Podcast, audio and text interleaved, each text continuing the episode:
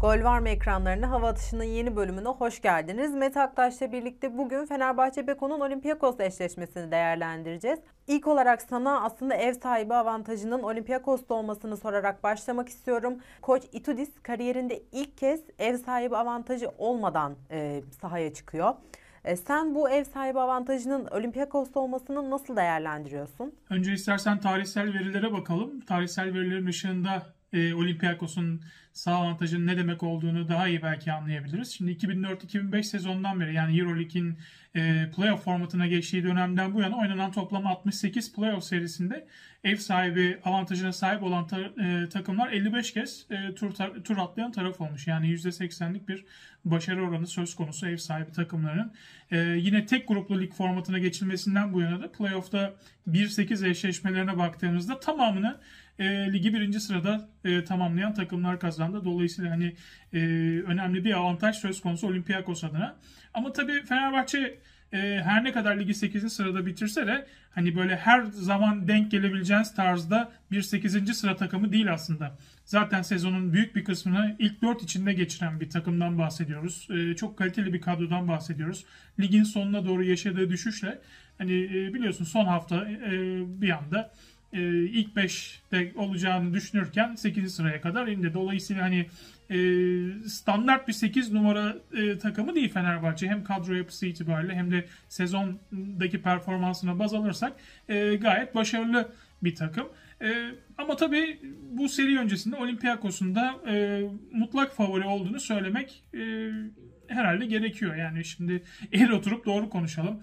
Normal sezonda da iki kez Fenerbahçe'yi yenmiş bir takımdan bahsediyoruz. Ve farklı e, iki galibiyet almıştı.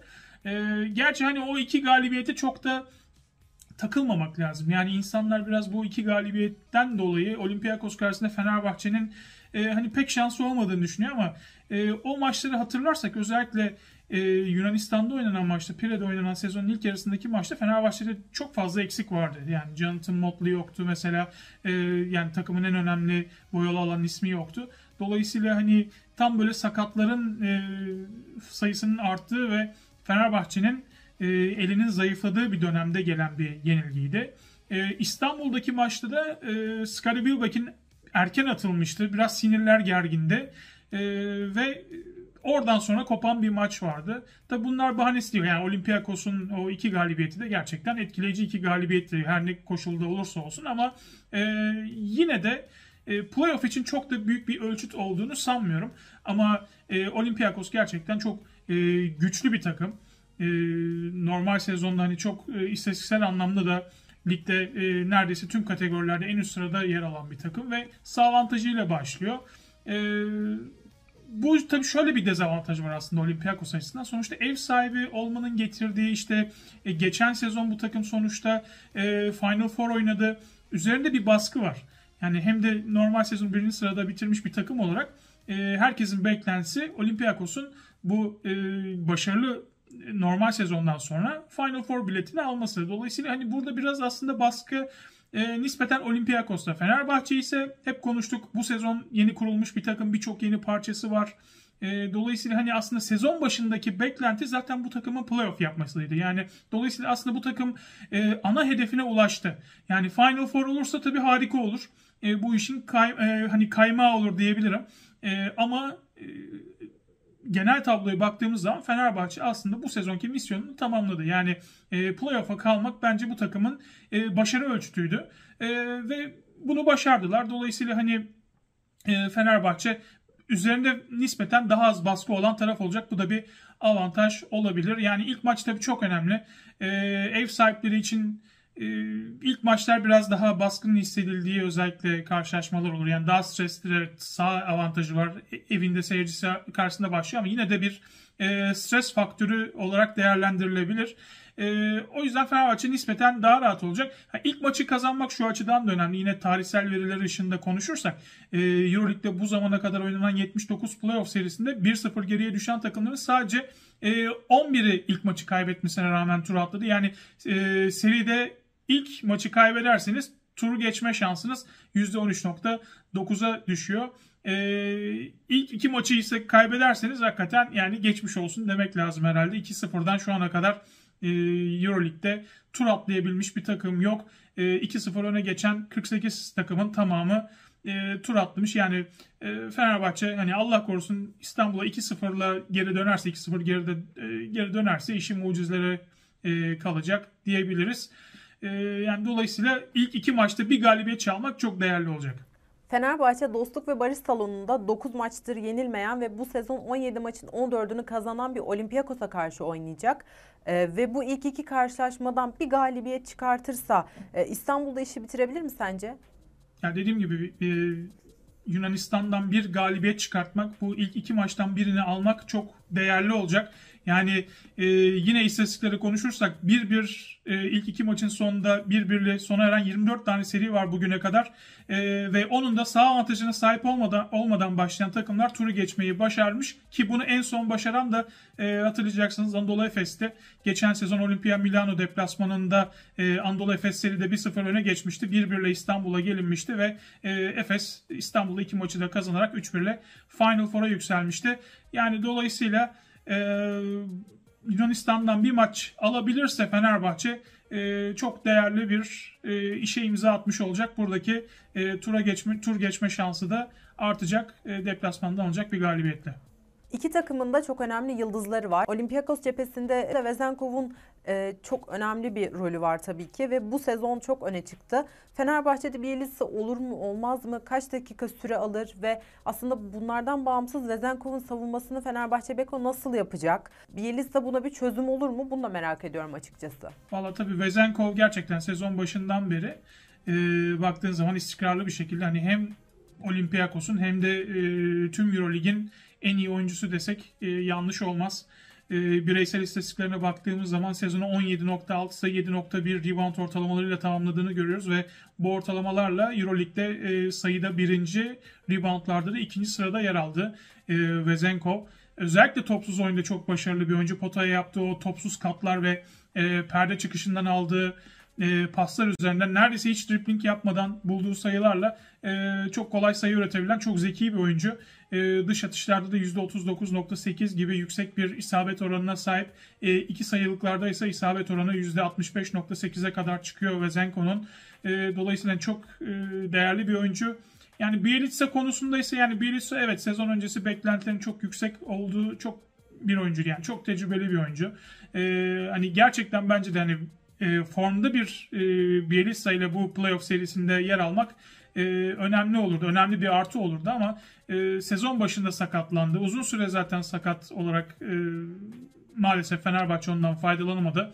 Geri döndüğünde de gördük ki yani e, hani çok ağırlaşmış doğal olarak yani çok fazla maç eksiği var. Fiziksel olarak çok gerideydi. Sahada zor hareket eden e, bir Bielitsa izledik. Ayakları çok yavaş yani şu haliyle ben Vezenkov karşısına çıkmamasının daha iyi olduğunu düşünüyorum ki zaten e, şu anda durumu nedir? Bu seride e, görev alacak mı? Orası da çok fazla net değil zaten. Yani zaten Vezenkov'un savunmasında ağırlıklı olarak biz Nigel Hayes ve Dechampierre'i zaman zaman da Jonathan Motley'i izleyeceğiz. E, Vezenkov özellikle topsuz koşularına dediğim gibi oradan çok fazla sayı buluyor yaptığı topsuz koşulardan.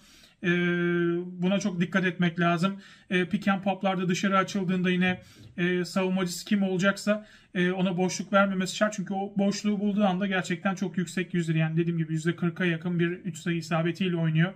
E, ikili oyunlarda muhtemelen Fenerbahçe adam değişerek oynayacak ki burada Nigel Hayes'e de e, büyük iş düşecek. Hani ligin gerçekten en iyi savunmacılarından biri. Birden beşe her e, pozisyondaki oyuncuyu savunabilen bir isim. Hem hücumda hem e, savunmada Fenerbahçe'nin önemli silahlarından biri. O yüzden Vezenkov'un da savunmasında Nigel Hayes'e özellikle çok önemli e, iş düşecek. Yani nasıl savunacağını anlatmak kolay ama e, anlatmaktan e, hani anlatmak kolay ama uygulaması çok zor. O yüzden e, Vezenkov'u savunacak oyunculara şimdiden e, Allah yardımcıları olsun diyorum. Gerçekten işleri kolay değil ama Vezenkov'u da yavaşlatmak demek Olympiakos'un e, hücum gücünün büyük bir ölçüde e, bozmak demek, ritimden çıkartmak demek. Bunu başarabilirse Fenerbahçe gerçekten e, çok değerli bir şey imza atmış olacak. Gardlarda e, Sulukas Valkop ikilisiyle e, Olympiakos bu sezon takım halinde ortalama 21.8 maç başı ortalama 21.8 gibi bir asist sayısına ulaştı. Hatta 2.18'lik Mustafa Fol bile Euroleague'de bu sezon 65 asist yaptı. Kısalarında sorun yaşayan Fenerbahçe Olympiakos'un asist silahını bertaraf edebilecek mi? Evet Sulukas ve e, Volkap 5.9'ar asist ortalamasıyla zaten Euroleague'de asist krallığında 3. ve 4. sırada yer aldılar. Özellikle Sulukas'ın tabii bench'ten gelip 22 dakikada e, 5.9 asist yapması e, müthiş. Yani 10.7'de sayı ortalaması var bu arada ki yani gerçekten e, Olympiakos bench'in en önemli ismi. Yani ligin en iyi 6. adamı diyebiliriz. Sulukas için hakikaten e, çok değerli bir oyuncu zaten. E, Olympiakos'un başarısında da hem asistleriyle hem sayılarıyla hem de liderlik yetenekleriyle e, önemli bir e, isim Kostas Sulukas. E, yani World Cup'ta gerçekten bir oyun kurucu olmamasına rağmen yani esas bir asli oyun kurucu olmamasına rağmen Olympiakos'ta bu rolde hakikaten gerçek e, iyi bir e, performans ortaya koyuyor. Beklentilerinin çok üstüne çıktı. Yani kısa rotasyonda Fenerbahçe'deki en büyük soru işareti şu anda Scottie Wilbeck'in. Scottie Wilbeck'in yaklaşık bir aydır sahalardan uzak ve e, nasıl dönecek? E, bu seride oynaması bekleniyor ama e, hani form durumu nasıl? O gerçekten merak konusu. Eğer e, hani Wilbeck'in e, çünkü sahanın her iki ucunda da Fenerbahçe'nin çok ihtiyaç duyduğu bir isim olduğunu zaten şu son bir aylık periyotta da gördük. E, bu sezon Wilbeck'in oynadığında Fenerbahçe 19 maçta 16 kez galip gelirken Wilbeck'in oynamadığı 9 maçta 6 yenilgi aldı Sarı Lacivertler. Hani bu istatistik bile başlı başına zaten Wilbeck'in önemini gösterir e, nitelikte. Yani Wilbeck'inden yeterli verim alınamazsa e, bu seride zaten yine kilit isimlerden olacak. E, Marco Guduric ve Tyler Dorsey onun açığını kapatmak için böyle bir buçukar kişilik oynamak zorunda kalacaklar. E, Marco Guduric'ten söz açılmışken yani Kızıl Yıldız maçında özellikle kötü bir performansı vardır. Keza aynı şekilde Tyler Dorsey'nin de e, ama e, Guduric'e baktığımız zaman özellikle Fenerbahçe'nin son 2-3 aylık periyotta liderliğini ele alan bir oyuncu. Eline bakan bakılan isimlerden biri. Onun performansı yine kritik olacak bu seride. Yine Tyler Dorsey aslında eski bir hesabı kapatmak için biraz da belki Olympiakos karşısında olacak. Çünkü e, nasıl Kostas Lukas daha önce Fenerbahçe'de oynadıysa e, Tyler Dorsey de geçen sezonu Olympiakos'ta geçirmişti. Çok da iyi bir sezon geçirmişti. Olympiakos'un e, geçen sezonki başarılı performansında Dorsey'nin rolü gerçekten çok büyüktü. Ardından bir NBA e, kariyeri yine e, geçirdi. Hani başarısız bir NBA macerasından sonra Fenerbahçe'ye geldi. Yani şu ana kadar biraz savruk bir e, oyuncu izlenimi verdi. Yani çok istikrarsız ama Fenerbahçe'nin hani büyük resme baktığımız zaman önümüzdeki süreçte yani iki buçuk yıllık bir anlaşması var zaten. Ee, önümüzdeki sezon yapılanmasında Tyler Dorsey önemli bir isim olacak. Ee, ama şu anki e, durumda çok da güvenilir bir e, oyuncu izlenimi vermedi. E, Dileriz Playoff serisinde e, hani o da bir vites yükseltir. Çünkü dediğim gibi eğer Wilbeck'in aksarsa Dorsey'nin de burada rolü daha fazla artacaktır. E, tabii guard rotasyonu deyince e, Fenerbahçe'de akla gelen ilk isimlerden biri Nick Calates. Takımın tek gerçek oyun kurucusu e, Nick Calates. Yani çok tecrübeli, engin bir playoff tecrübesi var. Çok da eleştirilir aslında. Yani playofflarda yani biraz bu Calates için de çok mercek altında olacağı bir seri olacak. Çünkü kariyeri boyunca özellikle playofflarda e, kötü oynadığı oyunlarla anılan bir oyuncu. E, ve bu yönde de çok eleştiriliyor. Sezon başında da hani Fenerbahçe onu aldığı zaman ya playofflarda Kalates gibi kaybolan bir oyuncu neden alındı diye çok fazla eleştiri vardı ama e, aslında e, hani biraz da Kalates bunu e, aksini ispatlamak için bir seri oynayacak diyebiliriz. E, yani son bir ayda da hiç fena oynamadı. Son maçlarda iyi oynamıştı. Yani oynayacağı 20-25 dakikalarda vereceği katkı gerçekten çok değerli. Çünkü Kalates iyi oynadığı zaman Fenerbahçe iyi oynuyor. Kalates kötü oynadığı zaman Fenerbahçe'nin işi gerçekten çok zor oluyor. Yani kötü bir Kalates seri boyunca e, olursa Fenerbahçe'nin yani kötü bir Kalates'li turu geçmesi gerçekten e, çok zor. Ya şeyi tabii bilemiyorum. Carson Edwards'ı kullanacak mı son zamanlarda çünkü rotasyon dışı kalmıştı e, Carson Edwards. Ama yani bir sürpriz hamle olarak ben Carson Edwards hamlesi de bekliyorum. Özellikle İstanbul'daki maçlarda veya işte e, Yunanistan'daki maçların birinde e, Carson Edwards'a da süre verebilir diye düşünüyorum. Aslında faul atışları ile ilgili de sormak istediğim bir şey var sana. Euroleague'de Euroleague'de en kötü faul atışı kullanan iki takım. Biri Fenerbahçe Beko, diğeri de Olympiakos.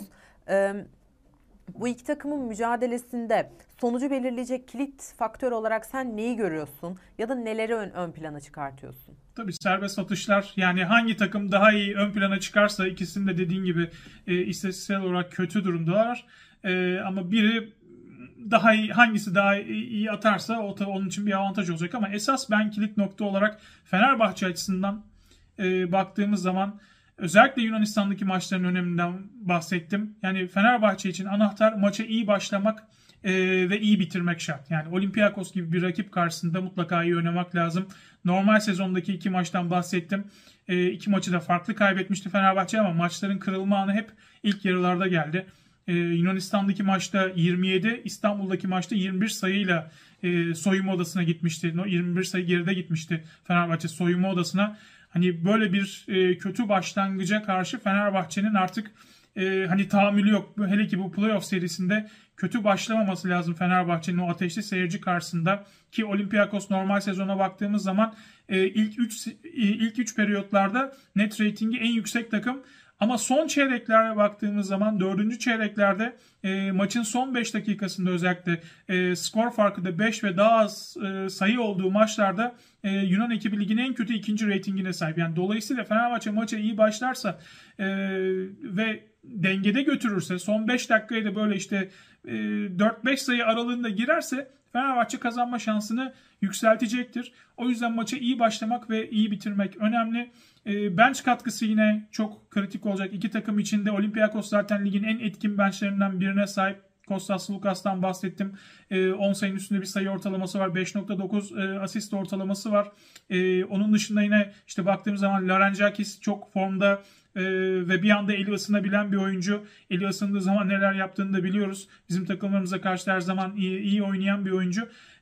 dolayısıyla hani bench'e çok dikkat etmek lazım. Bench katkısını Olympiakos mutlaka alacaktır. Bizim de e, bench'ten yeterli bir verim almamız lazım. Gudur için önderliğinde e, Fenerbahçe bench'inin kafa tutması lazım. Olympiakos'ta dengede bir seriyi götürebilmesi için. Bugün için sana soracağım son soru. Fenerbahçe'nin Olympiakos'a karşı e, forvetleriyle ve uzunlarıyla üstünlük kurabileceği yönünde bazı görüşler var. Sen bu görüşe katılıyor musun? E, ya da bu eşleşmeler hakkında ekleyebileceğin başka bir şey var mı? E, büyük ölçüde katılıyorum. Yani her ne kadar Olympiakos'ta işte ligin muhtemel MVP'si e, Sasha Vezenkov olsa da işte Kostas Papanikolaou, Alec Peters gibi isimler var.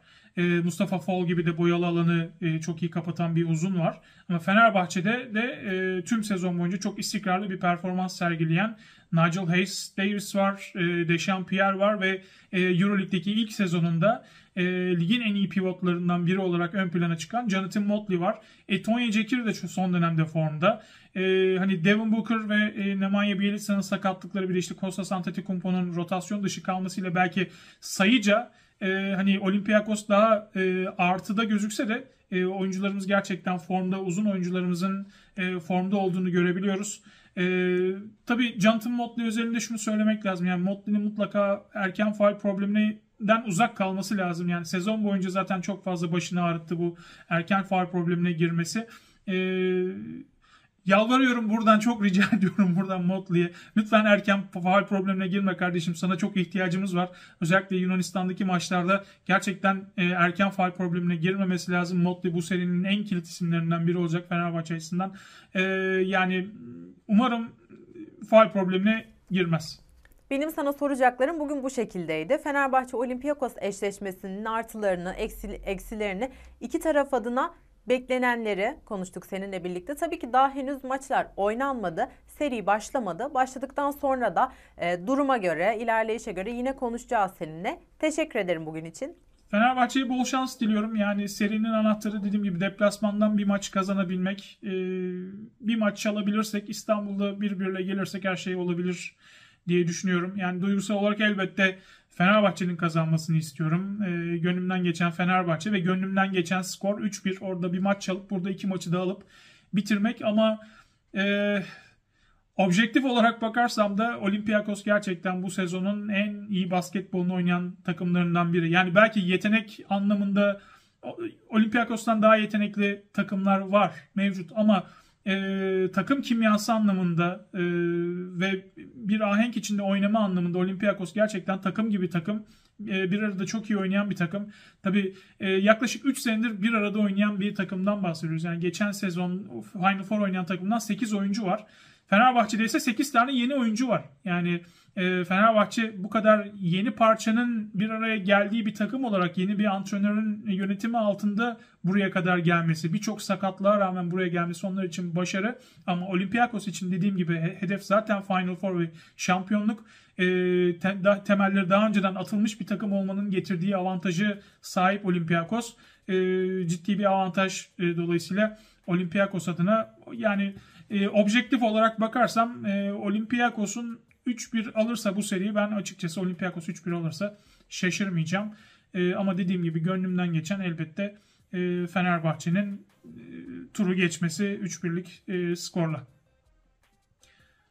E, yani diğer serilere de şöyle e, değinirsem e, baktığımız zaman işte 2 numaralı eşleşme, 2-7 eşleşmesi, Barcelona Zalgiris eşleşmesi. E, Ben Barcelona'nın burada e, ağır basacağını düşünüyorum. Zalgiris'e e, maç vermeden 3-0'la turu geçeceğini tahmin ediyorum. Final Four vizesi alacağını düşünüyorum. E, Bir diğer eşleşme Real Madrid'le Partizan arasında Obradovic'in Partizan'ı hakikaten bu sezonun sürpriz takımlarından biriydi. Gerçekten alkışta nasıl bir performansı vardı. Obradovic Partizan'ı diriltti ve e, playoff'a soktu. E, Real karşısında sürpriz arayacaklar. E, bir maç alabilirler ama e, Real Madrid'in ben 3-1 ile geçeceğini düşünüyorum. E, 4-5 eşleşmesinde de Monaco Maccabi yani burada Fenerbahçe'nin olmasını bekliyorduk aslında. Monaco Fenerbahçe eşleşmesini biz hep e, düşünüyorduk ama maalesef olmadı. Monaco ile Maccabi karşılaşıyor. İki tane hücum gücü yüksek takım. İkisi de evinde iyi oynuyor. E, sağ avantajının burada hakikaten ön plana çıkacak bir e, unsur olacağını düşünüyorum. E, ve 3-2 Monaco'nun ben e, turu geçeceğini ve Final Four'a yükseleceğini düşünüyorum. E, bir kez daha Fenerbahçe'ye bol şans diliyoruz. Dileriz e, bu e, yolculuğun sonunda e, İstanbul'a mutlu bir şekilde dönerler. E, yüzümüzü güldürecek skorlarla dönerler ve burada da Olympiakos'un işini bitirerek Final Four'a adını yazdırır Fenerbahçe Beko. Bir sonraki hafta hava atışının yeni bölümünde görüşmek üzere.